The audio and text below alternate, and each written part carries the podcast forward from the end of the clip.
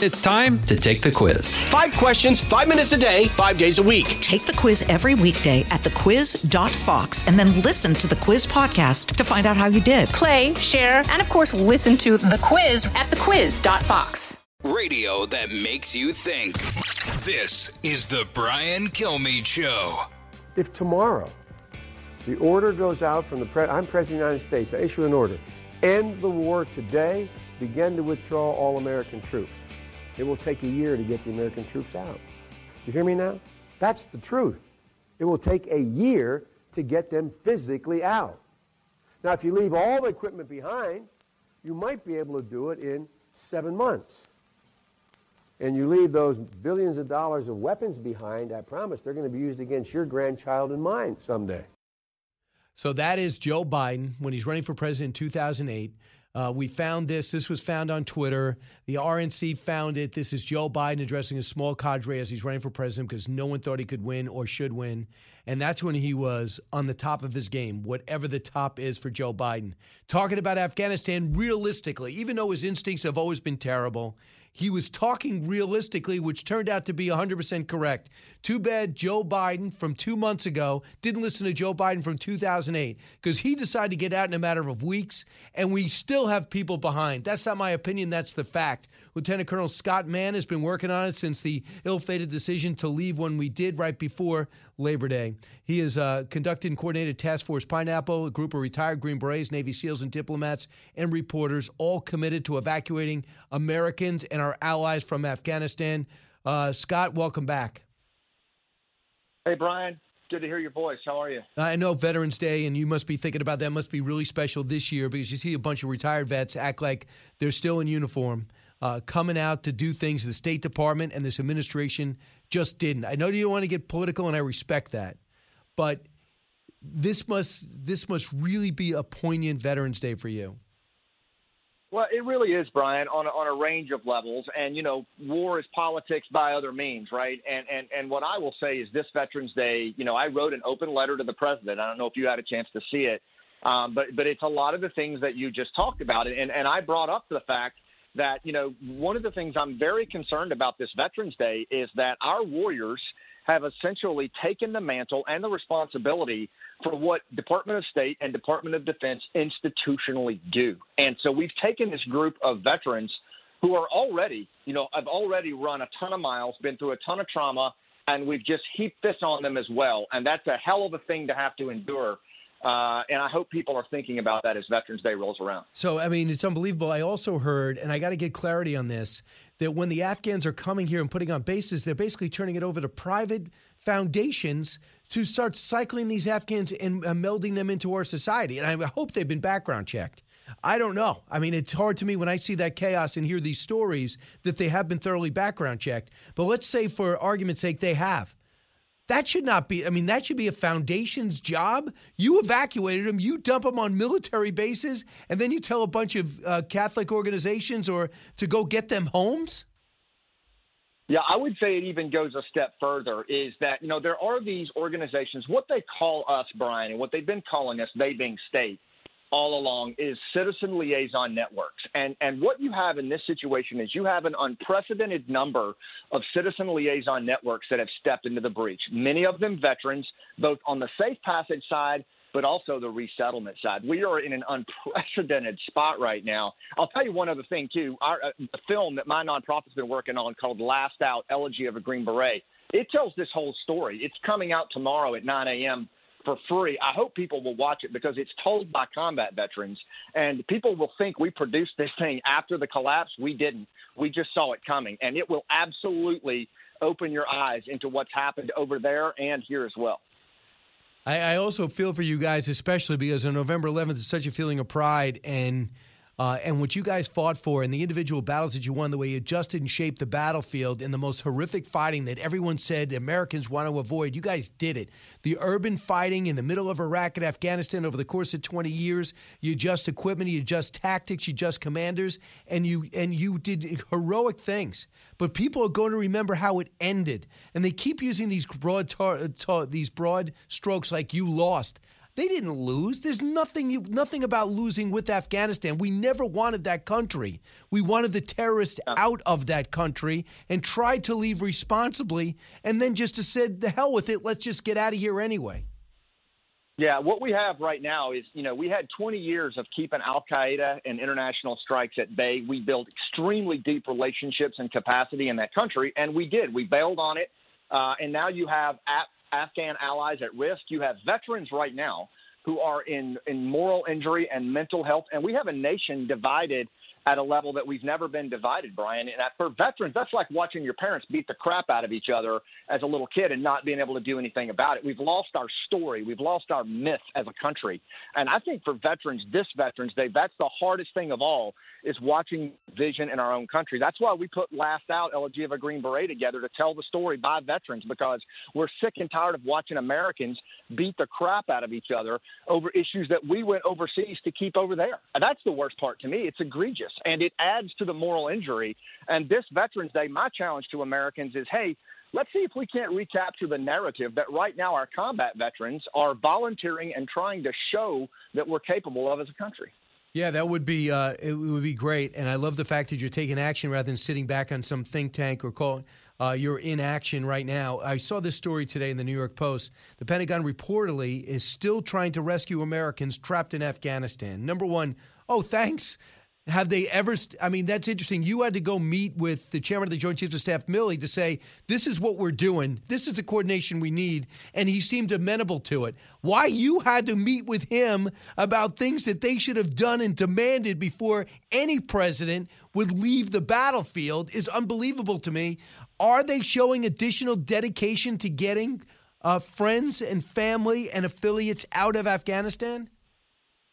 I mean, these are unprecedented times. And, and I will tell you, I cannot speak to the American citizen issue as well as others can. Brian, we've been primarily focused on, uh, I know there are Americans still at risk over there, uh, but we've been focused on at risk Afghan Special Operations Forces because that's who we've primarily partnered with. And I will tell you that there has been continued interest from the Department of Defense on this and some level of interest in the Department of State. We want to work with them on it. But frankly, it has not been to the level that it needs to be. Right now, a barber from Bagram Air Force Base is eligible for like number three priority for evacuation, but a commando who fought to the last bullet is 13 of 13 priority. They're not even looking at him. Meanwhile, his family and him are going from house to house being hunted. It's got to change. And we need Department of State, Department of Defense, and Congress to step up and change legislation to include our Afghan special operators and special air wings. I mean, they fought till the end. This is where the I mean, there's all kinds of moral injuries here, but for us, this has got to change, and we need politicians to step up and do that, and I and, and professional uh, military leaders. And I have not seen that to the degree it needs to be yet. I, no. I got to make you go back for a second. Who is ranking a barber near a special operator in terms of the right to be evacuated from Afghanistan and brought here? If you look at the way the special immigration visa is set up, and again, it was not meant to be malicious, it was meant to allow for, for uh, exfiltration of civilians who worked with the United States government. So it's a technicality. Afghan special operators worked for the Afghan government, and even if they hadn't, they were too busy fighting to apply for a visa. But the way it's shaken out right now is those categories of an Afghan barber, for example. If he worked for the U.S. government, he's in the SIV status, one of the most elevated statuses for exfil. But an Afghan commando is nowhere on the radar, Brian, not even considered. And that's what's got to change. You know, I, I admire you. I mean, you're going out of your way to not play politics, and I, uh, you're a better person than me. You're out there sweating it out, eating the sand, desperate, hearing these calls, seeing the frustration, and you keep your level head. I guess that's why you are who you are. Uh, but uh, but Uh, just knowing Brian- that Brian, things I'm are just- preventable, Ju- the things this these Yeah. problems are all preventable. That's what's so frustrating to me. These are all this is They are. foreseeable and preventable.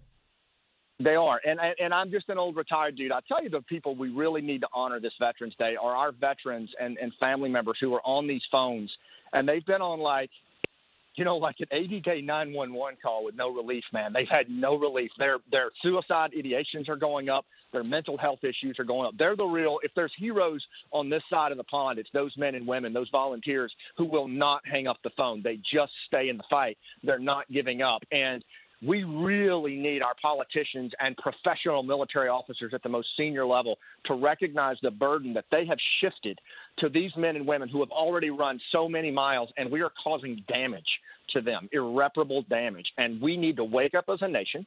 We need to come together and we need to relieve them of their watch because they will literally do this until they die. hmm. Okay now let's back up a second uh, and see if I can keep politics. What is the reality on the ground in Afghanistan? Yeah, the reality on the ground in Afghanistan, first of all, is winter is coming. I mean, we have winter, the Hindu Kush. It is very, very. You tough. have three weeks. Most Do you think the, three weeks before you, you can't move anybody anymore? I think it's probably about that. And don't forget that every bit of this, Brian, is a private sector effort. So our humanitarian effort, for example, we're managing about a 1,400 person manifest. We maybe have 40 to 50 days of proceeds left that but donations that we can keep people alive and in safe houses. And so that has us and a lot of other organizations running out of funds in the dead of winter. There is no financial relief. There is nothing right now. This is purely a private sector effort to create and maintain a humanitarian corridor largely led by veterans who are already traumatized and now they're cashing in their 401ks. They're trying to raise money any way that they can. Uh, and they're going to run out of money. It's going to happen, and it's going to happen in the middle of the winter. That's not doom and gloom. That's just straight talk. And we uh, need, again, con- Congress and Department of State to come in and supplement at least the funding so that we can keep people alive.